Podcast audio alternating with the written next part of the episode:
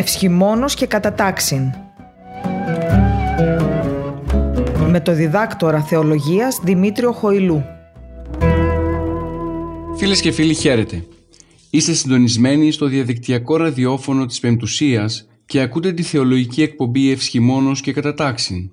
Στην επιμέλεια και παρουσίαση της εκπομπής είναι ο θεολόγος καθηγητής Δημήτριος Χοηλούς.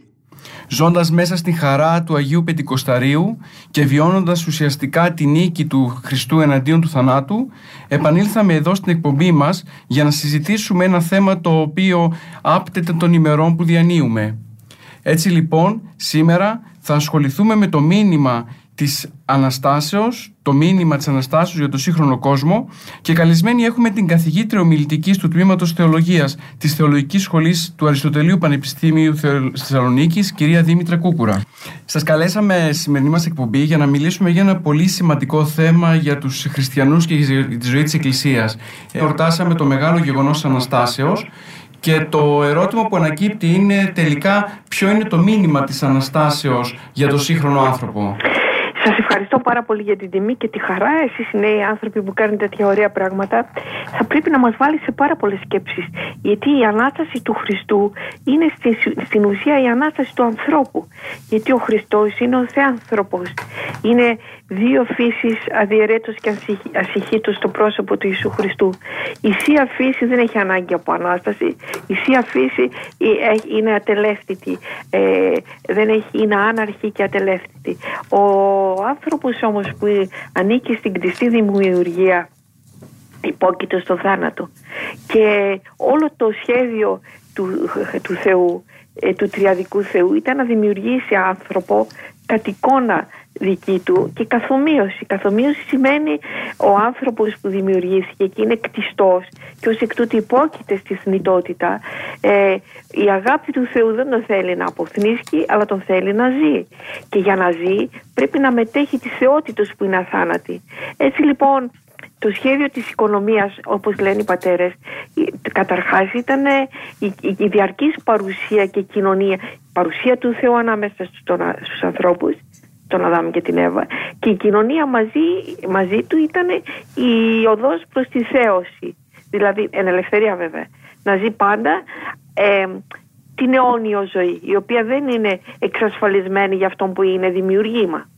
Αλλά επειδή οι άνθρωποι, ε, ε, όπως το λέτε και στη διατριβή σας ωραία κύριε Χοηλού, ε, συνεζεύθη με το θανάτο και υπε, υπετάγημε στη φθορά, έπρεπε να γίνει όλο αυτό το σχέδιο της Θείας Οικονομίας, ο Υιός και ο Λόγος του Θεού να εξέλθει από τη θεότητα και να προσλάβει την κτιστότητα, τον άνθρωπο. Ε, αυτό που πανηγυρίζουμε το βράδυ της Αναστάσεως, συγγνώμη, σε αυτή την υπέρλαμπρη ακολουθία, η οποία δεν υπάρχει και σε όλα τα τυπικά των Ορθοδόξων Εκκλησιών, είναι μια πανηγυρική σύναξη που εισραίει ο κόσμος, νηστεύσαντες και μη νηστεύσαντες, πιστεύοντες και μη πιστεύοντες, εν ψήξη, εν απορία, εν αδιαφορία, όλοι αυτοί που προσέρχονται ε, πανηγυρίζουν ένα γεγονός, ότι ο, Θε, ο Χριστός ανέστη. Αλλά η απορία είναι αν συνειδητοποιούν ότι εκείνη την ώρα πανηγυρίζουμε την κοινή Ανάσταση, αυτό που ψάλουμε ήδη από το Σάββατο του Λαζάρου και την ε, Κυριακή των Βαΐων. Εκείνη την ώρα πανηγυρίζουμε ότι πλέον ο άνθρωπος ανίσταται εκ νεκρών χάριν. Χάριν σε όλη τη, τα πάθη και την, τον εκούσιο θάνατο του θεανθρώπου. Ε, δεν ξέρω κατά πόσο αυτό είναι βίωμα όλων. Ότι εκείνη την ώρα σπάζουμε αυγά, ρίχνουμε τσουκάλια στην, ε, πώς λέμε, στην, στα Ιόνια, αν πανηγυρίζουμε το δικό μας. Ότι εμείς πλέον δεν θα χωρέσουμε στον τάφο, αλλά θα μας αναστήσει ο Χριστός. Αυτό είναι που η αμφιβολία είναι, αν είναι συνείδηση στους ανθρώπους. Και ξέρετε, το βασικό στην πίστη μας είναι η ομολογία του συμβόλου της πίστεως. Και το βασικό είναι η κατήχηση. Ε, παλαιότερα, στον τέταρτο αιώνα, όταν πλέον κατέπαυσαν οι διωγμοί και εκχριστιανιζόταν ο ειδωλολατρικός κόσμος, χρειάζονταν δύο χρόνια. Δύο χρόνια κατήχησης, με τις βαπτισματικές κατηχήσεις, που να γίνει συνείδηση στους ανθρώπους ακριβώς το μυστήριο της πίστεως. Δηλαδή, όλα ξεκινάνε από την Ανάσταση του Χριστού. από το ιεραποστολικό κήρυγμα που θα σας πω αμέσως τι είναι. Όταν εισέρχεται κάποιος, καλείται να εισέλθει μέσα στην Εκκλησία, στο σώμα του Χριστού, πρέπει πρώτα να ομολογήσει την πίστη. Και η ομολογία της πίστης είναι χριστοκεντρική, είναι τριαδοκεντρική, και το ομολογώ ένα βάπτισμα εις άφησιν αμαρτιών. Και όλο αυτό το βάπτισμα είναι ε, ε, και ζωή ε, του μέλλοντος αιώνας. Προσδοκώ Ανάσταση ζωή. Έτσι, α, α, προσδοκώ, ε, πώς λέμε? Ανάσταση ζωή και ζωή του μέλλοντος. Ανάσταση νεκρών και ζωή του μέλλοντος. Ανάσταση νεκρών. Το Ανάσταση νεκρών είναι σημαντικό. Τώρα ελάτε να μου πείτε, που κάνετε και την έρευνά σας και κάνουμε και εμείς, πόσοι, πόσοι πραγματικά πιστεύουν στην Ανάσταση των νεκρών και έχουν και από εδώ και τώρα σταυροαναστάσιμο φρόνημα. Βέβαια, θα πρέπει να τονίσουμε, όπως το λέτε και εσείς, ότι η ακρογωνιαίος λίθος ουσιαστικά τόσο της ίδρυσης της Εκκλησίας όσο και της ζωής της είναι αυτή η Ανάσταση. Η Ανάσταση. Είναι λοιπόν, πολύ βασικό. Δεν μπορεί δηλαδή να υπάρξει άνθρωπος μέσα στον χώρο της Εκκλησίας που να μην πιστώ το αν προσλαμβάνει το μήνυμα της Αναστάσεως. Αυτό ουσιαστικά έρχεται. Κύριε Χοηλού, ξέρετε τι σημαίνει. Mm-hmm. Επειδή αυτό πρέπει να είναι η απαρχή, πρέπει να είναι η ομολογία της πίστης, η συνείδηση της πίστης για να βαφτιστεί κανείς και να είναι μέλος της Εκκλησίας. Αυτό στα χρόνια μας έχει εκπέσει πάρα πολύ, διότι δεν υπάρχει σοβαρή κατήχηση. Με τον νηπιο, νηπιο βαπτισμό αφήνουμε στον νονό που δεν κάνει καλά τη δουλειά του, στο σχολείο, το οποίο στο σχολείο το περιμέναμε να κάνει κατήχηση, να κάνει ε, θεολογική εισαγωγή, εισαγωγή στα θεολογικά γράμματα. Γιατί να τα κάνει όλα αυτά το σχολείο? Χωρίς να είναι η δουλειά του φυσικά. Δεν είναι δουλειά του. Η δουλειά αυτή είναι της Εκκλησίας. Και το κατηχητικό δεν μπορεί να είναι μόνο παιδική χαρά, να προσελκύσουμε τα παιδάκια σε μια δημιουργική ομαδική απασχόληση. Πρέπει να είναι βαθιά γνώση της πίστεως. Και στη συνέχεια η Εκκλησία μας ε, όταν βαφτίζει τα μικρά παιδιά, τα βρέφη, μετά έχει χρέος να τα κατηχήσει. Οι γονείς δεν μπορούν να κάνουν πάντα αυτή τη δουλειά ε, και από ό,τι θα ξέρετε υπάρχει και αρκετή δυσυνδαιμονία, αρκετή άγνοια, αρκετή ε, ημιμάθεια. Ποιος θα μιλήσει για αυτά όλα? Η Εκκλησία πρέπει με το κήρυγμά της, με τη, τη σοβαρή κατήχηση, και κάνει και κάτι άλλο που το ξέρετε πάρα πολύ καλά κι εσείς, ότι η Εκκλησία διδάσκει και εμπεδώνει την πίστη με την υμνογραφία της και με τις ευχές σε όλες τις ακολουθίες. Η υμνογραφία διδάσκει, έχει ομιλητικό χαρακτήρα και εξηγεί στον προσευχόμενο, στον λειτουργούμενο, στον εκκλησιαζόμενο ποια είναι η πίστη μας. Λοιπόν, αυτή η πίστη μας όμως δεν προσλαμβάνεται και ο ομιλητικός, η ομιλητική, ο ομιλητικός χαρακτήρας της υμνογραφίας δεν τελεσφορείται, γιατί δεν είναι κατανοητά τα γράμματα. Γιατί ανήκουν σε μια άλλη γλώσσα. Είναι υπέροχη η υμνογραφία, είναι καταπληκτική η ποίηση, υπέροχη γλώσσα, αλλά δεν είναι για όλους. Ως εκ τούτου δεν επιτελείται ο ομιλητικός στόχος. Γι' αυτό βλέπετε και τα κηρύγματα δεν μιλάνε για Ανάσταση νεκρών, γιατί προϋποτίθεται. Προϋποτίθεται από το βάπτισμα, από την κατήχηση του βαπτίσματος. Αλλά, αλλά προϋποτίθεται από, τη βάπτισμα, από την κατήχηση για να εισέλθει κανείς στην Εκκλησία, γιατί εκείνη η θέση του κηρύγματος της Αναστάσεως, και μετά είναι το κήρυγμα της πνευματικής οικοδομής μέσα στην Εκκλησία. Και έχουμε περάσει μόνο σε κηρύγματα πνευματικής οικοδομής και κηρύγματα πρότυπα ή διάφοροι ε, ε, ενασχόληση με βίους ε, μοναχών, αναχωρητών, ε, δεν ξέρω τι άλλο και ξέρω εγώ. Και αφήνουμε τα της πίστεως, χώρια που δεν υπάρχει και μελέτης της Αγίας Γραφής καθόλου. Και τι συμβαίνει τώρα? Εκείνη, ε, Το μυστήριο, ο λόγος του Σταυρού είναι οι Ιουδαίοι σκάνδαλο και οι Ιουδαίοι με σκάνδαλο και ελησιμορία. Για τους, ο Σταυρός για, το, για τους Ιουδαίους ήταν ακατανόητος, αλλά είδατε τι έγινε με τον Απόστολο Παύλος στην Πνίκα.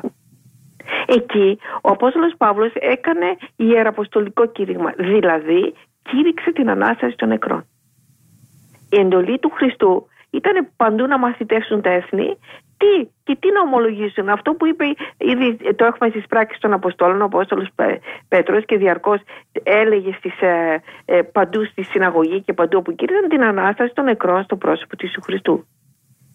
Η Ανάσταση είναι το κύριο μήνυμα, το κύριο κήρυγμα της Εκκλησίας. Α, λοιπόν. Άλλωστε, σας διακόπτω λιγάκι, άλλωστε λέει και ο Παύλος πάλι ότι είδε Χριστός ουκ γίγερτε και ενή επίσης ημών. Βεβαίως. Θα ήταν χωρίς νόημα η πίστη μας. Ακριβώς, διότι όλη η πίστη στηρίζεται σε έναν Χριστό, σε έναν Θεό που έγινε άνθρωπος και προσέλαβε την ανθρώπινη φύση για να την κάνει κατά χάρη Θεό, που μετά επεξεργάστηκαν οι μεγάλοι πατέρες της Εκκλησίας. Αλλά για να τη ζώσει, όσοι Χριστόν βαπτίζετε, Χριστόν αναδύσαστε. Mm-hmm. Δηλαδή, πώς τον ντυθήκατε, τα φύγατε μαζί του και αναστηθήκατε μαζί του. Αυτά όμως είναι πολύ δύσκολα. Και να σας πω γιατί. Γιατί δεν το, ο, ο νους του ανθρώπου δεν το πιάνει, δεν μπορεί να το προσλάβει και είναι τόσο φοβερό που αρχίζει να έχει αμφιβολίες. Παρόλο που είναι η ενδόμηχη αναζήτηση όλων των ανθρώπων. Γιατί να πεθάνουμε. Τόσο γρήγορος ο βίος. Σαν τα φύλλα που μαραίνονται, σαν τα φύλλα που τα σκορπάει ο άνεμος. Πόσο γρήγορα περνάνε όλα τα πράγματα. Αυτό ήταν το νόημα στη ζωή.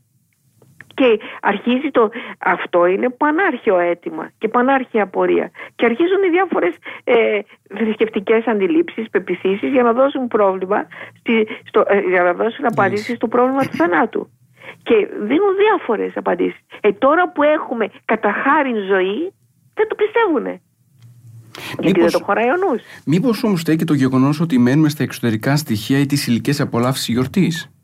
Περιμένετε να δείτε. Ναι. Αυτό είναι ακριβώς πόσο συνειδητοποιούμε και βιώνουμε αυτό το γεγονός. Διότι το βιώνουμε όταν βαθιά το πιστεύουμε, όταν καλλιεργούμαστε με την προσευχή, με τη, όλες τις λατρευτικές ευκαιρίες και κατανοούμε τη διδάσκει η Εκκλησία και όταν μελετούμε τη Γραφή. Αυτά όλα όταν τα βιώνουμε και έχουμε μια τέτοια πίστη σε έναν Θεό που έγινε άνθρωπο και μας χαρίζει τη ζωή και την Ανάσταση, τότε το ήθος μας και, το βίο, και η στάση ζωής μας και το φρόνημά μας αλλάζουν και γίνονται σταυροαναστάσιμα. Δηλαδή ακτινοβολούμε το φως με την ελπίδα, την ειρήνη, τη συγνώμη, τη δημιουργικότητα παρόλες τις δυσκολίες τις πάρα πολλές. Και εκτοτοπιστός που ζει αυτό και το ομολογεί, διότι το έμαθε, του το δίδαξαν, το βιώνει μέσα στο μυστήριο της Εκκλησίας, όταν ακτινοβολεί τέτοια στάση ζωής που είναι παρόλες τις φοβερές δυσκολίες και έχει μια στάση ε, πίστεως ακράδαντης, ακλόνητης, έχει δημιουργία, συγγνώμης, ε, ε, οράματος, ε, αισιοδοξίας. Όταν είναι αυτή η στάση της χαρμολύπησης περιβόητης, δηλαδή είναι μια πορεία σταυρού και αναστάσεως, όταν αυτό το ζει και το ανανακλά, τότε γίνεται αυτό αλήθεια. Δηλαδή είδαμε τώρα όλο αυτό το πράγμα εκεί που είναι κάτι, κοιτάξτε, αν το αναλύσετε ε, κοινωνικά το φαινόμενο, ε, ήρθαν προσήλθαν, κάτι κρατούν, άντε το αυγό, άντε εκείνο, άντε το άλλο, μετά πήγαν φάγαν όλοι μαζί, είναι μια ευκαιρία σε σχέση με το τίποτα, σε σχέση με το απόλυτο μηδέν, σε σχέση με την μοναξιά, σε σχέση με την έλλειψη κοινωνικότητας, με την έλλειψη ε, ορταστικής έτσι, ατμόσφαιρας, είναι το κάτι της. Αλλά αν κάνετε μία ανάλυση, στις τεράστιες πλατείες, όσοι ήταν μπροστά εδώ, εκεί άκουγαν, οι πίσω χαζογελούσαν, λέγαν, κάναν, δείχνανε, ήρθε η ώρα του Κρισταντόγου, φιλήθηκαν και φύγανε. Και, και, καλά θα... τους, καθώς και όταν θα έρθει ο θάνατος τελικά, ως πραγματικό λοιπόν, γεγονός. Τώρα πάμε τώρα. Πάμε τώρα, αυτή η πίστη μας, η πίστη των Ορθοδόξων και το Πάσχα των, χώρια που το Πάσχα των Ελλήνων σε εμάς έχει συνυφαθεί και με την Ανάσταση του Γένους. Mm-hmm. Και με όλα τα ίσια έθιμα υπέρλαμπρα, οπότε κρατάει κάτι. Και να σας πω κάτι, μπρος το τίποτα και στην ισοπαίδωση είναι και αυτό κάτι. Κάτι είναι που αφυπνίζει και μαζί συνυφαίνεται και με την ε, άνοιξη, συνυφαίνεται με όλη αυτή την χαρούμενη ατμόσφαιρα και είναι το Πάσχα των Ελλήνων. Αλλά αυτό, αν δεν γίνεται βίωμα, αν δεν γίνεται εμπειρία, αν δεν γίνεται βασιά πίστη σταυρού και αναστάσεως, δεν λέει και πολλά πράγματα. Δεν λέει και πολλά πράγματα. Είναι ωραίο που υπάρχει. Φανταστείτε τώρα διάσπαρτους ανθρώπους ε, εδώ, εκεί, Έλληνες που κάτι έχουν να θυμηθούν. Δεν έχουν να θυμηθούν ούτε εκκλησιασμό, ούτε ε, ε, κατηχητικό, ούτε λειτουργία, τίποτα, τίποτα και θυμούνται όλο αυτό το τσούγκρισμα. Και είναι σε μια διάσπαρτη στην οικουμένη που έχουν πάει τα παιδιά μας για να βρούνε χρήματα και τουλάχιστον αυτό το βράδυ να θυμηθούν που σπάζαμε το αυγό και ξέρω εγώ τι, κάτι είναι. Και ξέρετε, τους έρχεται αυτό και έτσι μπορεί να πάνε σε καμιά ελληνική εκκλησία, να πάνε και σε καμιά ελληνική ταβέρνα να φάνε κάτι και να αισθανθούν το κάτι της. Δεν είναι κακό που υπάρχουν αυτά, αλλά τα έθιμα πρέπει να είναι το περίβλημα. Πρέπει να αναφερόμαστε και στην ουσία του πράγματος. Και αυτό σας λέω ότι η, η Ανάσταση είναι το, το νεκρόν, η κοινή Ανάσταση δική μας. Γιατί άμα, τι θα πει, ο Θεός ανίσταται. Ο Θεός είναι η ζωή, η πηγή της ζωής. Οπότε δεν έχει τίποτα να κάνει με το θάνατο, αλλά προσλαμβάνοντας την ανθρώπινη φύση, για αυτήν δίνει τη μάχη. Και ως άνθρωπος, ως θεάνθρωπος καταλύει το θάνατο. Που σημαίνει ότι εμείς μέσα ενσωματωμένοι στο σώμα του ε, είμαστε και εμείς συνοικητές του θανάτου. Αλλά χρειάζεται πίστη. Και μπορεί να βαφτίζεται και κάποιος και να μην το πιστεύει και να είναι ανενεργός αυτό. Ναι. Να μην το καταλαβαίνει δηλαδή, να μην ζει τη ζωή του με σταυροαναστάσιμο ήθος και φρόνημα. Φυσικά σε εκείνη την περίπτωση δεν αλλοιώνεται ο ίδιος του. Δεν κερδίζει ουσιαστικά από αυτό το ίδιο. Όχι, είναι κρίμα. Είναι κρίμα γιατί ζει χωρίς, χωρίς την ελπίδα της Αναστάσεως. Και όποιος ζει χωρίς την ελπίδα της Αναστάσεως σε κάθε στιγμή του εδώ και τώρα, τότε το φρόνημά του δεν είναι φωτεινό. Δεν, δηλαδή δεν είναι η σκέψη του φωτεινή, δεν έχει ελπίδα και ε, ε, ε, παραδίδεται σε θυμό, σε πάθη, σε κατάθλιψη. Γιατί, γιατί δε, εμάς δεν μας κυριεύει ο θάνατος. Μας κυριεύει η, η ζωή. Κοιτάξτε τη διαφορά. Παρόλο που αν δείτε και κάνετε έρευνα, αν δείτε τις παροιμίες, υπάρχουν πολύ ωραίες έρευνες και οι συλλογές του Λουκάτου και η Σοφία Αντωνιάδου που έχει κάνει για τη θέση λειτουργίας στη ζωή των Ελλήνων. Ε, όλοι αποδεικνύουν ότι κυρίως τα κείμενα, η υμνογραφία της Μεγάλης Εβδομάδας έχει επηρεάσει πάρα πολύ και τις παρα, παροιμίες μας και τις παραδόσεις μας και όλα αυτά. Γιατί είναι συνυφασμένοι οι άνθρωποι και κυρίως των παλαιότερων γεωργικών κοινωνιών. Αυτό είναι συνυφασμένο. Αυτό υπάρχει σε εμάς. Αλλά τι είναι να γίνει μόνο ο τύπος. Είπαμε ας είναι και ο τύπος μπροστά στην τέλεια αφαίρεση, στην τέλεια ισοπαίδωση. Αλλά εάν δεν ζούμε με αυτό το φρόνημα, χάνουμε. Και χάνουμε δηλαδή ματέι πίστη. Παρόλα αυτά, αν συγκρίνεται, στο διάβα της ιστορίας μας, τον, ε, από τον προχριστιανικό κόσμο και τα δύο χιλιάδες χρόνια τώρα, κυρίως στους, στην πρώτη χιλιετία και στην εποχή της Ιωαννινής Αυτοκρατορίας, επέζησαν τα τραγούδια του Χάρου, τα δημοτικά μας τραγούδια, mm-hmm.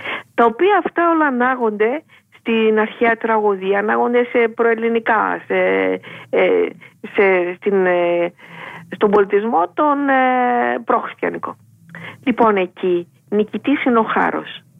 Δηλαδή, θυμάστε και τους νικρικούς διαλόγους, θυμάστε και τον, πώς κάποιος κατέβηκε στον Άδη και πώς γύρισε και τις ψυχές, όλα αυτά. Θα θυμηθείτε ένα τραγούδι, ένα πολύ ωραίο δημοτικό τραγούδι, που λέει: όταν πεθάνω να με θάψετε στην αυλή της εκκλησιάς, να τρώει γη το σίδερο, να τρώει και η γη τον ανδριωμένο. Να τρώει η γη τον αντριωμένο, διότι ξέρετε τι, να τρώει σκουριά το σίδερο και βγει τον αντριωμένο. Για, για έναν παλικάρι που ήταν μαχητής για την πίστη, ε, πώς λέμε, από τους κλέφτες και τους αρματολούς. Αναφέρεται στην εκκλησιά, να με θάψετε εκεί, οπότε είναι ριζωμένη πίστη. Η σκουριά βέβαια τρώει το σίδερο, δηλαδή τα άρματα, η επιθυμία ήταν να το θάψουμε τα άρματα, και η γη τον αντριωμένο, να λιώνει. Ε, βεβαίως αυτό υπάρχει στην ακολουθία την νεκρόσιμη που λέει πάγεται εκεί, είδατε στους τάφους εκεί στα, ε, στους, μακα, ε, στους μακαρισμούς ε, που λέει σκολίκον βρώμα, δηλαδή φαγητό των σκουλικιών και δυσοδεία, πως κατήνησε ο άνθρωπος mm-hmm. να τον τρώνε τα σκουλίκια και να μυρίζει, και αυτό εκεί παραπέμπει, αλλά δεν έχει καμία αναστάσιμη διάσταση, καμία, μένει εκεί στην τραγικότητα.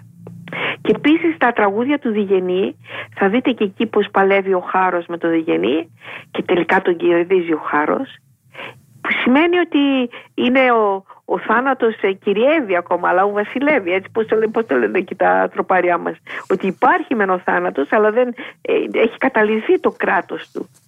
Και στο Διγενή που τον κερδίζει ο θάνατος, τα μαρμαρένια λόνια, και εκεί κερδίζει ο θάνατος, αλλά αυτό είναι πρόσκαιρο. Γιατί εμείς πιστεύουμε στην Ανάσταση. Όμως στα δημοτικά μας τραγούδια δεν πέρασε αυτό. Είναι πάρα πολύ δύσκολο να περάσει. Είναι πάρα πολύ δύσκολο, δεν το χωράει ο νους. Και προϋποθέτει πάρα πολύ πνευματική καλλιέργεια. Και εδώ είναι ο ρόλος της Εκκλησίας μας. Εδώ είναι ο ρόλος. Και βλέπετε, δεν υπάρχουν κηρύγματα, δεν είναι συνηθισμένα κηρύγματα για την Ανάσταση των νεκρών. διότι τις θεωρούν, άμα κάνετε έρευνα, που εσείς κάνετε έρευνες, ε, άμα κάνετε έρευνα, δεν μιλάνε πολύ για... Και ο κόσμος το έχει ξεχάσει αυτό. Πιο πολύ λέει ε, ο τάδε Αβάς έκανε εκείνο, ο άλλος Αβάς έκανε τ' άλλο. Αλλά δεν λένε ότι ο τάδε Αβάς ζούσεν Κυρίο ε, σταυρο, σταυροθέντη, σταυροθέντη και αναστάντη. Εν Κύριο. Ίσως επειδή είναι στο συλλογικό, το θεωρούμε ότι είναι στο συλλογικό ντι εν έι των Ορθοδόξων το γεγονός της Αναστάσεως. Σιγά που είναι. Ναι, ναι, άμα, δεν ήταν, άμα ήταν στο συλλογικό ντι εν έι και ήταν συνειδητό αυτό, τότε δεν θα έκανε τέτοια ούτε κατάθλιψη, ούτε mm-hmm. αυτοκτονίες, ούτε απελπισίες. Ναι. Θα παίρνανε κινητήρια δύναμη να παλέψουνε. Έχετε απόλυτο δίκιο σε αυτό, ότι είναι ο σύγχρονος άνθρωπος αδυνατή να αντιμετωπίσει τα προβλήματα της ζωής του. Όχι, γιατί δεν έχει σταυροαναστάσιμο φρόνημα. Και το σταυροαναστάσιμο φρόνημα δεν είναι σφάξιμα γάμου να γιάσου, είναι αγώνας. Είναι αγώνας, αλλά στις δυσκολίες και στις αδικίες ξέρεις πώς θα τον αντιμετωπίζεις. Γιατί ο νικητής των πάντων είναι τελικά τον πρώτο και τελευταίο λόγο έχει ο Χριστός και δεν υπάρχει θάνατος, αλλά υπάρχει ζωή. Εκ του θανάτου εις τη ζωή. Αναστάσεως ημέρα αναπριθόμενα ημάστα, Κυρίου Πάσχα, εκ θανάτου προς ζωή και εκ εις ουρανών Χριστός ο Θεός. Ημάς διεβίβασεν επί νικίων άδοντας. Δόξα Πατρί και Υιό και Αγίον Πνεύματι.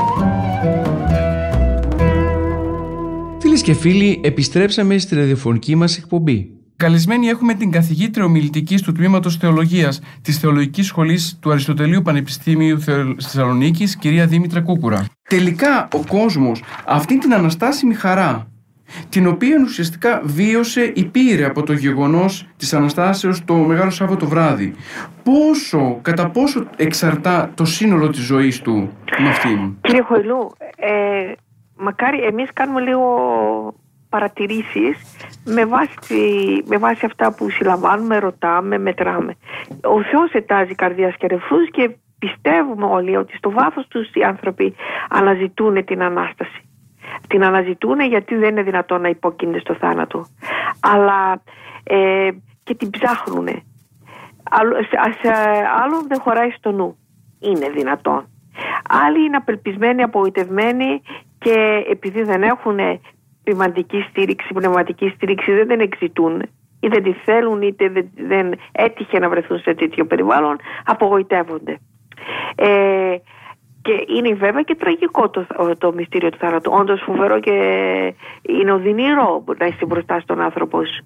Λέμε αιωνία η μνήμη. Τώρα γυρίζει πίσω το σώμα από τη γη που ελήφθη και το πνεύμα του.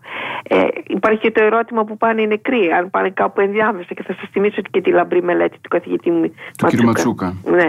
Λοιπόν, η ιστορία είναι. Η ιστορία είναι πόσο έχει γίνει αυτό... Ε, εμπειρία και πώς έχει ενσταλλάξει μέσα στη, στη, στο νου και στην καρδιά των βαφτισμένων ανθρώπων από τα μικρά τους χρόνια.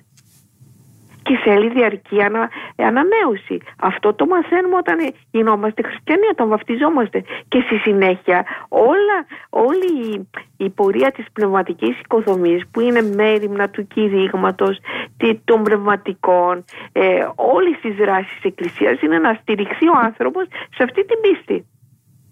Δηλαδή όλο ένα και περισσότερο να συλλαμβάνει και να ζει σε σχέση με το μυστήριο, να συλλαμβάνει μες στην καρδιά του, γιατί στο μυαλό είναι ασύλληπτο το μυστήριο της πίστεως, ότι όλο το μυστήριο της οικονομίας και ότι εμείς που βαφτιζόμαστε, τον πιστεύουμε, να αποθέτουμε την ελπίδα μας αυτόν, εμείς δεν θα ζήσουμε θάνατο, αλλά θα ζήσουμε ζωή.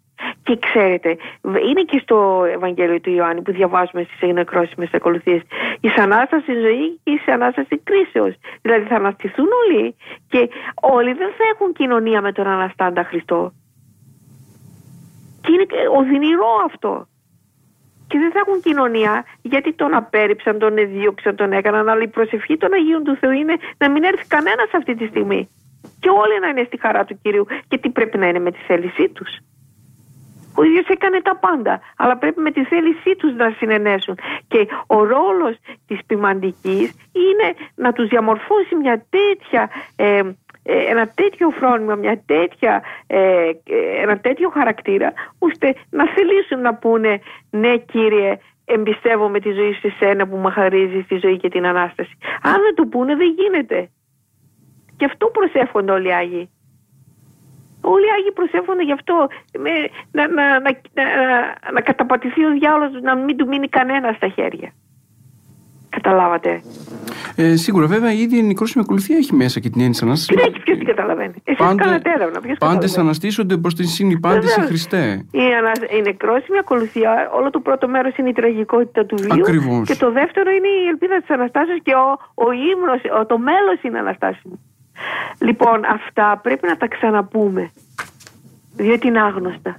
Και θα σας θυμίσω μια φορά σε παλαιότερους μαθητές από εσάς, στο αμφιθέατρο, όταν τους έκανα την νεκρόσιμη ακολουθία, ήρθε ένας και μου είπε: «Κυρία, γιατί οι άνθρωποι που τα ξέρουν να τους τα πούμε? Δεν τα ξέρουν. Γελάνε, καχάζουν». Δηλαδή, ε, δεν υπάρχει ωραιότερο κήρυγμα στην ώρα του φοβερού μυστηρίου του θανάτου, αντί να λέμε αρεταλογίες και οτιδήποτε, να λέμε ότι είναι τραγικό, είναι οδυνηρό που τον έχουμε αποχωριστεί, αλλά είναι στα χέρια του Θεού του ζώντος. Και έχουμε πρέσβη κοντά του. Και είναι ζωντανός ο άνθρωπός μας, δεν τον φάνε τα σκουλίκια. Λοιπόν, αυτό τώρα τι γίνεται? Έχει φύγει η πίστη αυτή, έχει παγώσει, έχει τελείως μπει στα ζήτητα, ε, συγχρόνως έχει μπει και κάθε, και κάθε διάθεση να αναζωογονηθεί αυτή η πίστη και γι' αυτό έχουμε το φαινόμενο βαπτισμένοι άνθρωποι να, μην, να είναι τελείως αδιάφοροι. τελείως αδιάφοροι. Άρα χρειαζόμαστε, είναι... χρειαζόμαστε πανευαγγελισμό. Εδώ, εδώ, εδώ είναι ο πανευαγγελισμός. Ο ευαγγελισμός, είδατε και από τα τροπάρια που ψάλουμε τώρα του κανόνα δεύτε από Θεάς γυναίκες ευαγγελίστριε, δηλαδή και τη Σιών είπατε, οι ευαγγελίστριες είναι αυτές που φέρουν το χαρμόσυνο ε, μήνυμα. Την ευαγγελία, το ευαγγέλιο. Ε, το Ευαγγέλιο είναι η καλή, η χαρμόσυνη, η ευφρόσυνη, ευαγγέλιον, άγγελμα. Άγγελμα είναι η είδηση. Λοιπόν, επειδή οι μυροφόρες πήραν πρώτες την πληροφορία ότι ο Χριστός ανέστη και στην Όδε και πήραν την εντολή να την πούνε στους μαθητές και στον Πέτρο, αυτές είναι οι πρώτες ιεραπόστολοι. Διότι ο Ιεραπόστολος ποιος είναι? Αυτός που γνωρίζει, ξέρει, βιώνει το μήνυμα της Αναστάσεως και το μεταδίδει στους άλλους. Είναι Ευαγγελίστριες. Και ο Ευαγγελιστής είναι αυτός ακριβώς που έφερε το μήνυμα, που κατέγραψε το μήνυμα στο Ευαγγέλιο, το βιβλίο που περιέχει το μήνυμα. Και στη συνέχεια ο Ευαγγελισμός των Εθνών, η Ιεραποστολή, ο Ευαγγελισμός είναι η μετάδοση αυτού του μηνύματος. Δηλαδή να έχεις ένα εργοστάσιο ηλεκτρικής ενέργειας και να μεταδώσεις ηλεκτρική ενέργεια παντού σε όλο τον πλανήτη. Αλλά η ηλεκτρική ενέργεια δεν είναι αυτή των πολυεθνικών που θα πάνε να ρημάξουν τους άλλους, αλλά είναι το φως της Αναστάσεως. Της ελπίδος, της ειρήνης, της αγάπης, της ε, ε, καταλλαγής. Λοιπόν, αυτό είναι, αυτός είναι ο ρόλος της Εκκλησίας, γιατί αυτό τον, την εντολή έδωσε ο Χριστός. Πορευθέντες ούν μαθητεύσονται. Λοιπόν, να μην μείνει κανένας που να μην μάθει τη χαρμόνια συνείδηση ότι πια οι τάφοι δεν, δεν νικούν. Μέσα στους τάφους δεν υπάρχουν άνθρωποι, αλλά ανασταίνονται όλοι. Είναι βασικό ότι η Εκκλησία, αυτό είναι και τα, οι θέσεις του Αγίου Αλβανίας, mm-hmm. ότι ό,τι έχει το μοιράζεται. Ακριβώς. Και ο ρόλος της Εκκλησίας είναι να μεταδώσει.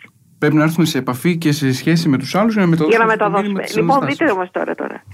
Θα μεταδώσει. Αυτή... θα μεταδώσει αυτό το μήνυμα. Και στη συνέχεια αυτό είναι. Ε, ε, ο, σε, αν το μεταδίδουμε σε κάποιον που δεν το ξέρει, τότε η διαδικασία όλη αυτή λέγεται Ευαγγελισμός. Μετάδοση του μηνύματος της Αναστάσεως. Όταν το μεταδίδουμε σε αυτούς που το είχανε, το ξέχασαν, το χάσανε, το πέταξαν, αλλά είναι βαφτισμένοι, τότε λέμε ότι κάνουμε ξανά επανευαγγελισμό. Δεν κάνουμε πνευματική οικοδομή ή κατήχηση. Διότι αν έχουμε ανθρώπους που είναι βαφτισμένοι, που ψιλοέρχονται στην εκκλησία, πάνε, έρχονται, έχουν πορείες και τέτοια, αυτούς τους κάνουμε πνευματική οικοδομή. Δηλαδή τους στηρίζουμε στην πίστη, τους λύνουμε τις απορίες, τους βγάζουμε από τα διέξοδα. Και ε, αυτό το κάνει, πρέπει να το κάνει ε, ο επίσκοπος και η κληρική με το κήρυγμα και οι κατηχητές και αυτά. Αυτό λέγεται πνευματική οικοδομή και είναι κήρυγμα πνευματικής οικοδομής. Αλλά ε, αν υπάρχουν οι τελείως που δεν ξέρουν τίποτα, δεν ξέρουν εκείνο το άλλο, το άλλο, τότε τους κάνουμε πανευαγγελισμό. Mm-hmm. Τους ξαναρχίζουμε από την αρχή. Το ερώτημα είναι όμως τελικά σε ποια κατηγορία ανήκουμε. Γιατί πολλές φορές ε. μπορεί να πιστεύουμε ότι χρειαζόμαστε απλά και μόνο πνευματική οικοδομή, αλλά τελικά αυτό που χρειαζόμαστε είναι επανευαγγελισμός. Αγαπητέ Δημήτρη, το χειρότερο απ' όλα είναι μιλούνια ανθρώπων που νομίζουν και έχουν μπερδέψει την πίστη με δυσιδαιμονίες, ναι, με φετίχ, ναι. με, με δοκισισοφίες, γίνονται επικίνδυνοι και μετά καταπιέζουν και τα παιδιά τους και, δεν θέλουν, και γυρίζουν την πλάτη και δεν θέλουν να βλέπουν τίποτα ή να ακούνε. Δηλαδή είναι η κακή μαρτυρία. Ακριβώς, ακριβώς. Και αυτό είναι ένα ζήτημα, ναι. Είναι η κακή μαρτυρία. Ε, κοίταξε, ε, δεν χρειάζεται ε, αγρι, επαγρύπνηση. Mm-hmm. Δεν, δεν είναι εύκολα τα πράγματα. Βέβαια. Δεν είναι εύκολα καθόλου. Γιατί ε, δεν είναι εύκολα διότι είναι...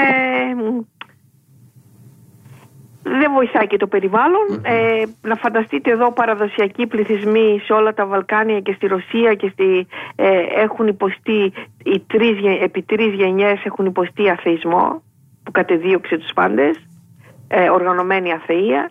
Τώρα οι νέοι αυτοί πώς είναι εύκολο να, να ξανα... Ε,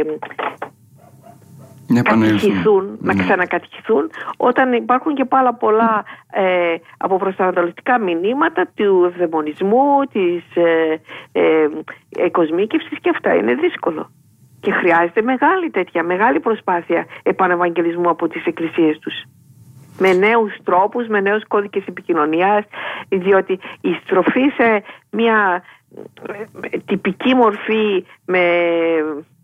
των παρελθόντων αιώνων δεν βοηθάει. βλέπετε κάνουν θράψη οι προτεστάντες, mm-hmm. αυτά τα κινήματα των Πεντηκοστιανών στα Βαλκάνια και στη Ρωσία, διότι φέρνουν ένα Χριστό light, φέρνουν την γραφή, φέρνουν το τραγούδι, φέρνουν τις υποτροφίες και φέρνουν τη βίβλο. Η βίβλος ήταν άγνωστη. Ε, αν γυρίσουν στη δικιά τους μορφή, είναι μακρόσυρτες οι ακολουθίες, είναι περίεργες, είναι λίγο το τυπικό των προηγούμενων αιώνων, συγκρούεται με τον τρόπο ζωής στο τώρα, κερδίζουν οι άλλοι. Άρα καλούμαστε ουσιαστικά να, να αλλάξουμε μοντέλο επικοινωνίας με τον κόσμο. Χρειάζεται βέβαια. Με τον κόσμο, χρειάζεται, όχι με την, τον ανθρώπινο, αλλά με τον σύγχρονο κόσμο. Ξέρετε τι, όλα αυτά... Όλα αυτά εδώ πέρα έχουν σχέση, υπάρχει και ένας πολιτιστικός περιγύρος που τα έχει γεννήσει. Το μείζον είναι η πίστη, το μείζον είναι η, η, όλη αυτή η γραφή από την οποία δεν πρέπει ούτε να κερέ, μια, μια κερέ, ένα γιώτα να φύγει. Όλο είναι το πνεύμα των πατέρων με την έννοια ο, πώς κωδικοποίησαν τη χριστολογία και την τριαδολογία, τη θέση της Παραγίας Θεοτόκου, δηλαδή όλους, όλοι οι όροι των συνόδων. Αλλά όλα αυτά φοράνε και ένα ρούχο εποχής. Ακριβώς, ναι. Και εφαρμόζοντα, δηλαδή δεν μπορούμε να πάμε σε μια θρησκευτικότητα όπως υπέροχα την περιγράφει ο Παπαδιαμάντης στα αστικά κέντρα. Εκείνη ήταν η ηθογραφία μέσα σε ένα περιβάλλον ε, του δέκατου ένατου αιώνα. Με άλλη τη θέση της γυναίκας, άλλη την οικογένεια, άλλο τον περιβάλλοντα χώρο. Τώρα σε ένα αστικό κέντρο και με ηλεκτρονικά και αυτά, πώς θα περάσει αυτό? Χρειάζονται προσαρμογές. Όχι ως προς την ουσία, αλλά ως προς τον εξωτερικό τύπο. Ναι, βέβαια, γιατί έχουμε και κοινούς προκλήσεις. Μην ξεχνάτε ότι έχουμε πλέον και τις ανατολικές θρησκείες που σιγά σιγά επηρεάζουν. Να σας πω, αυτές επηρεάζουν και, έχουν και κάνουν και σε εμάς θράψη, διότι ε, πρώτον είναι κάτι εξωτικό και ψάχνονται οι mm-hmm. δικοί μας, που πιθανόν να μην κρατάει, γιατί και αυτές είναι συνυφασμένες με τον πολιτιστικό τους περιγύρο. Τώρα κοιτάξτε, οι Βραχμάνοι είναι συνυφασμένοι με το γάγκι, με, με τη θρησκεία που έρχεται, ε, που είναι αρκετά συνυφασμένοι με τη, τον πολιτισμό τους εκεί και αυτά. Τώρα το να πάει ένας δικός μας, να πάει ένα βαφτιστή στο γάγκι που είναι ε, τελείως μολυσμένος και να φορέσει όλα αυτά τα ρούχα και να αρχίσει να πιστεύει όλα αυτά των Βραχμάνων είναι λίγο περίεργο. Ναι, απλά όμως δεν θα πιστέψει. Ε, συγχωρέστε με, μπορεί στην Ανάσταση να μην μπορεί να πιστέψει, αλλά τη μετεσάρκωση, τη μετεψύχωση ή προηγούμενη. Αυτά, αυτά, είναι, ακούστε να δείτε, αυτά είναι πολύ ε, ανεύθυνα όλα. Είναι χαοτικά, να παλεύει η ψυχή από εδώ από εκεί και είναι και ανεύθυνα. Όταν πιστεύεις στο Σταυρό και στην Ανάσταση, τότε είσαι υπεύθυνος απέναντι στη ζωή. Ακριβώς. Και απέναντι στον συνάνθρωπο. Και γίνεσαι, ο, επί τα ίχνη Χριστού οδηγείσαι. Και ακολουθείς εκείνο. Και εκείνος είναι της θυσίας, της αγάπης, της συγγνώμης, και της ε, κένωσης της αγάπης προς τον συνάνθρωπο. Διότι το κριτήριο για να είσαι μαθητής του είναι ο ελάχιστος αδελφός. Καταλαβαίνετε? Ναι, σίγουρα. Απλά ο σύγχρονος άνθρωπος μπερδεμένος μες στην ύπαρξή του, αλλά... δεν να κατανοήσει τα μηνύματα. Κοιτάξτε, παντού μπορεί να ψάξει, παντού μπορεί να βρει, παντού να ακούσει, να κάνει. Εμείς έχουμε το θησαυρό της πίστεως, mm-hmm. τον έχουμε, αλλά πολλές φορές δεν είναι προσιτός και... Πάρα πολλές φορές δίνουμε και κακές αφορμές. Και οι δάσκαλοι και οι κληρικοί mm-hmm. και όλη η κατάσταση και ο κόσμος αποστρέφεται. Γιατί είναι πάρα πολύ αυστηροί οι άνθρωποι. Πάρα πολύ αυστηροί και δεν συγχωρούν αυτούς που πρέπει να τους, που είναι ταγμένοι να τους διδάσκουν. Οι ατασταλίες, οι παρεκκλήσεις κάνουν κακό. Ε, ε, πολλές φορές η υποκρισία κάνει κακό και ακόμη πιο πολλές φορές κάνει κακό η... η επιπολαιότητα και η έλλειψη παιδείας και νουθεσίας Κυρίου. Δηλαδή δεν μπορούμε να έχουμε μια θέση χωρίς να αγωνιζόμαστε, να ανταποκρινόμαστε στις ανάγκες που έχει αυτή η θέση. Ίσως δηλαδή να είμαστε, να είμαστε στα βήματα του Χριστού. Με απλότητα, λιτότητα, κένωση, αγάπη, προσευχή, διαρκή αγώνα, ε, μια ζεστή αγκαλιά... Ε, ε, Τι να πω. Όλο αυτό το βίωμα του σταυροαναστάσιμου. Ακριβώς. Αυτό το, από το οποίο απέχουμε καμιά φορά. Ε, ναι. Εγώ το βλέπω στο σχολείο ότι οι μαθητές πράγματι αυτό αναζητούν. Αυτό αναζητούν. Ναι, μεν τα λόγια μπορεί να τους γεμίζουν το κεφάλι, αλλά παρόλα αυτά όταν δουν αυτό το βίωμα. Και αποστρέφουν τότε... την υποκρισία. Ακριβώς, ακριβώς. Να μην πω και την αργολογία που καλλιεργείται ακριβώς. στα κυκλώματά μας. Αυτή είναι η αλήθεια. Και βέβαια, όπως λέει και ο Άγιος Αλβανίας, ότι είμαστε Εκκλησία Αναστάσεως. Ε, έτσι την περιγράφεις σαν εκείνος του. Είμαστε οι Ορθόδοξοι. διακίνηση να αναστάσεως. Ακριβώς, ακριβώς. Αλλά και ο Άγιος Αλβανίας και όλοι οι Άγιοι του Θεού. Όλοι οι Άγιοι του Θεού, αυτό λέμε. Ε, Αλλά η Ανάσταση προϋποθέτει και να, τη μετάδοση του φωτός. Δεν μπορούμε να το κρατάμε για μας. Ακριβώς. Και αυτή είναι η ευθύνη των Ορθοδόξων. Ε, δεν φτελάω το φως, δεν είναι. Περιχαρακωνόμαστε, αν το βλέπετε εσείς και στα πράγματα, περιχαρακώνονται πολύ γύρω από τον εαυτό τους και θεωρούν ότι η Ορθοδοξία δεν πρέπει να φύγει προς τα έξω. Πρέπει να την κρατήσουν εκεί μέσα. Ακούτε να δείτε. Αυτοί που περιχαρακώνονται δεν είναι Ορθόδοξοι. Είναι πολύ ε, βολεμένοι. Ναι, το πιστεύουν όμως την Ορθόδοξη. Ξέρετε κάτι, και βολεύονται. Και ε, αν έχεις κάτι. Α, τώρα θα σας κάνω μια αναλογία. Μαθαίνουμε ότι πολλοί άνθρωποι που είχαν προβλήματα ε, και όχι άδικα, που μάζευαν μερικά χρήματα στο σπίτι τους γιατί μέσα στην κρίση δεν ξέρουν τι θα γίνει, ε, τώρα αρχίζουν και τα βγάζουν με, γιατί είναι ένα τοις εκατό ο τόκος και γιατί κάπου, κάτι πρέπει να γίνουν αυτά τα χρήματα. Λοιπόν, και αυτά τα χρήματα άρχισαν να μυρίζουν αφθαλήνη, λέει. Λοιπόν, όταν έχεις ένα θησαυρό και τον κρατάς, θα αρχίσει να μπουχιάζει, να μυρίζει αφθαλήνη. Πρέπει να τον επενδύσεις. Δεν είδατε πως είναι η παραβολή με τα τάλαντα. Εκείνος που αξιοποίησε τα τάλαντα δικαιώθηκε, όχι εκείνος που τα καταχώνιασε. Ναι, έχετε δίκιο, ναι. Ποιος, ποιος δικαιώθηκε? Δεν μπορούμε εμείς και η, η αδελφότητά μας και η παρέα μας και τι ωραία ζούμε και έχουμε εδώ την αλήθεια και να έρθουν να μας βρούνε. Τώρα θα σας πω που πρόσφατα ήμουνα στην Ταζανία, mm-hmm. στο μεγάλο συνέδριο. Στην Αριστοτέλειο. Ε, βέβαια, ξέρετε τι είπε ο επιχώριος επίσκοπος? Τι κάθονται και λιμνάζουν εκεί, πράγμα που το λέμε κι εμείς. Δεν μπορεί να έρθει ένας τρεις μήνες, να, ένας θεολόγος. Να έρθει τρεις μήνες, να, αφού θα κάνει βέβαια όλα τα εμβόλια, να κάνει ένα τέτοιο, μια ομάδα ε, στα αγγλικά, να κάνει μια εισαγωγή στη λειτουργική ή μια εισαγωγή στη δογματική. Να μαζευτούν οι ιερείς, να τους βοηθήσει να καταρτιστούν. Δεν μπορούν να σπουδάζουν και ούτε χρειάζεται να σπουδάζουν. Χρειάζεται να κάνουν μια εκπαίδευση, μια εισαγωγή στα θεολογικά μας πράγματα και... Μια εισαγωγή στα θεολογικά μας πράγματα, να έχουν μια τέτοια, μια κατάρτιση και στη συνέχεια ε, θα, δεν θα πάει για όλη τη ζωή κάποιος εκεί. Λιμνάζουνε, λιμνάζουν οι ψαλτάδες, λιμνάζουν οι θεολόγοι. Και τι να μην, δεν υπάρχει ιεραποστολικό φρόνημα να μοιραστούμε αυτό που έχουμε. Και ξέρετε αυτό... τι ισχύει ακόμα, εκείνο το στήρο, η αυλή μας διψάει να την ποτίσουμε. Πόσοι. Mm-hmm. Ποτέ δεν θα χορτάσει τη δικιά μας αυλή, θα πνιγεί από το νερό. Ας πάρει και κάποιος που έχει ξέρα. Ίσως χάσαμε και το πνεύμα της θυσίας, ξέρετε. Δηλαδή χάσαμε, μας το θέμα της... Ακούστε, χάσαμε το πνεύμα της θυσίας, χάσαμε το πνεύμα της κατήχησης, χάσαμε το, το πνεύμα της μετάδοσης. Γιατί βολευτήκαμε. Και ξέρετε, λίγο με, τη, με την έννοια άντε η ακολ... Στην ζωή της Εκκλησίας υπάρχει η ενορία, υπάρχει η ζωή της ενορίας, η λειτουργία μετά τη λειτουργία και υπάρχουν τα μοναστήρια. Τα μοναστήρια είναι πνεύμονες, είναι νοσοκομεία. Θα πάει ο πιστός να αναλάβει, να εξομολογηθεί, να παρακολουθήσει, ε, πώς λέμε, ακολουθίες, να πάρει, ε, να κάνει check-up και μετά πηγαίνει στον κόσμο να δουλέψει. Όλο αυτό το διάφορο το ήθος το μοναστικό για μιλούνια ανθρώπων που ούτε εκεί είναι, ούτε εδώ είναι, mm. δεν είναι υγιές. Και φτάσαμε να μην έχουμε ε, ε, στελεχωμένα κατηχητικά, να μην έχουμε ε, ανθρώπους να πάνε προς τα έξω, να μην έχουμε ανθρώπους να σπουδάσουν παραπάνω. Διότι αυτό τελικά η, ο μοναστικός βίος, ο συνεπής, είναι αγώνας δακρύων, νυχθημερών. Ε, το βόλεμα όμως ε, ούτε έτσι ούτε αλλιώς δεν είναι καλό. Ναι, βλέπετε μια αλήθεια, όντως αυτό είναι μια αλήθεια η οποία δεν ξέρω τελικά ποιος φταίει και τι φταίει τελικά και φτάσαμε εκεί πέρα. Ε, εντάξει, αλλά... πολλά είναι τα αίτια, αλλά τώρα ας μείνουμε σε αυτό, αλλά... ας μείνουμε στην αναστάσιμη χαρά και ας καλέσουμε τους ανθρώπους να μεταδίδουν. Τουλάχιστον είναι το πρώτο βήμα όταν βλέπεις ένα πρόβλημα, γιατί εγώ να πω και κάτι άλλο, καμιά φορά ίσως και η εσωτερική ιεραποστολή έχει σταματήσει με την είναι πια, ότι αυτό που λέγαμε πριν, ακόμα και εμείς οι ίδιοι στο στενό οικογενειακό κύκλο ή κοινωνικό κύκλο και δεν κάνουμε ιεραποστολή. Ακούστε τώρα. Η ιεραποστολή δεν είναι το προσκοπάκι που θα περάσει τη γιαγιά με το ζόρι στο απέναντι τέτοιο ο, πεζοδρόμιο. Η ιεραποστολή είναι ποικίλη, είναι η μαρτυρία, είναι η στάση ζωής, είναι το πνεύμα, είναι οι δράσεις που αναλαμβάνουμε. Δηλαδή θέλει ποικίλη και έχει διαβαθμίσεις.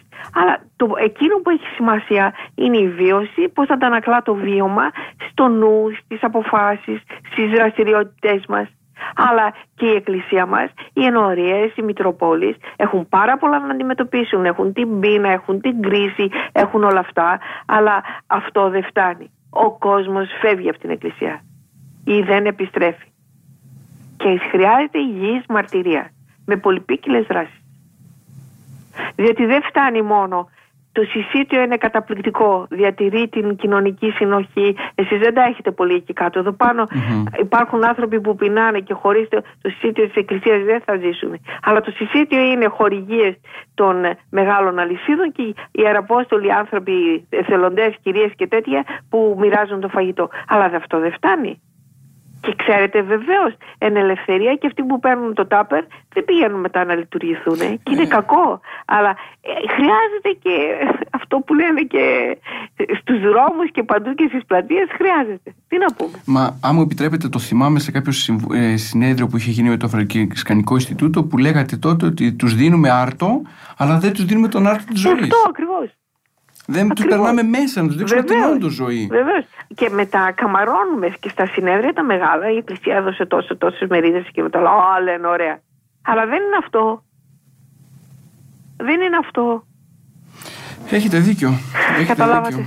Τέλος πάντων, τώρα όμως είναι όλα αναστάσιμα. Ο χρόνος μας τελειώνει σιγά σιγά. Ναι, ναι, ναι. Η κουβέντα μας ήταν πάρα πολύ ωραία και είναι πάρα πολύ ωραία. Ναι, και πολύ ε, καλά. Τολμώ να πω ότι όποτε, οποτεδήποτε συζητάμε, είτε κατηδίαν είτε δημόσια, ο λόγος σας είναι έτσι ιδιαίτερος. Άφησε μέσα τα σχόλια, χαρά αναστάσεως. Να είστε καλά εκεί πέρα και να αγωνίζεστε και να διακονείτε, να κάνετε κατήχηση, να κάνετε κύκλους, να κάνετε συναντήσεις και με το ραδιόφωνο, να προκαλείτε τον κόσμο στην πίστη. Για να φύγει από τον τύπο. Να φύγει από τον τύπο και από την... Ε, υπάρχει μεγάλη σύγχυση. Υπάρχει μια, ε, ένας Χριστός κατ' εικόνα μας και όχι εμείς mm-hmm. κατ' εικόνα. Πράγματι, πράγματι. Ε, όλα αυτά. Δεν θέλουν βέβαια να πάρουμε ένα πολυβόλο και να, να τους γκρεμίσουμε. Όλα αυτά θέλουν μια μαρτυρία. Μια ειρηνική επανάσταση. Ακριβώς. Κριτική είναι πολύ επιρρεπής επανάσταση, οπότε τώρα θέλει... Ας κάνουν πνευματική επανάσταση. Έτσι, μπράβο. Καλή λοιπόν, επιτυχία. Χαρήκαμε πολύ που σας είχαμε κοντά μας. Αληθώς Ανέστη, ευχαριστούμε και πάλι για την τιμή που κάνατε να βρεθείτε στην, στην εκπομπή μας και ελπίζουμε να τα ξαναπούμε για άλλο θέμα στο μέλλον και να σας φιλοξενήσουμε ξανά. Να είστε καλά, να είστε, να είστε καλά. καλά. Καλό βράδυ. Φίλες και φίλοι, η απόψινή μας εκπομπή έφτασε στο τέλος της. Ανανεώνουμε λοιπόν το ραδιοφωνικό μας ραντεβού για την επόμενη φορά. Μέχρι τότε, χαίρετε εν Κυρίω πάντοτε. Amen.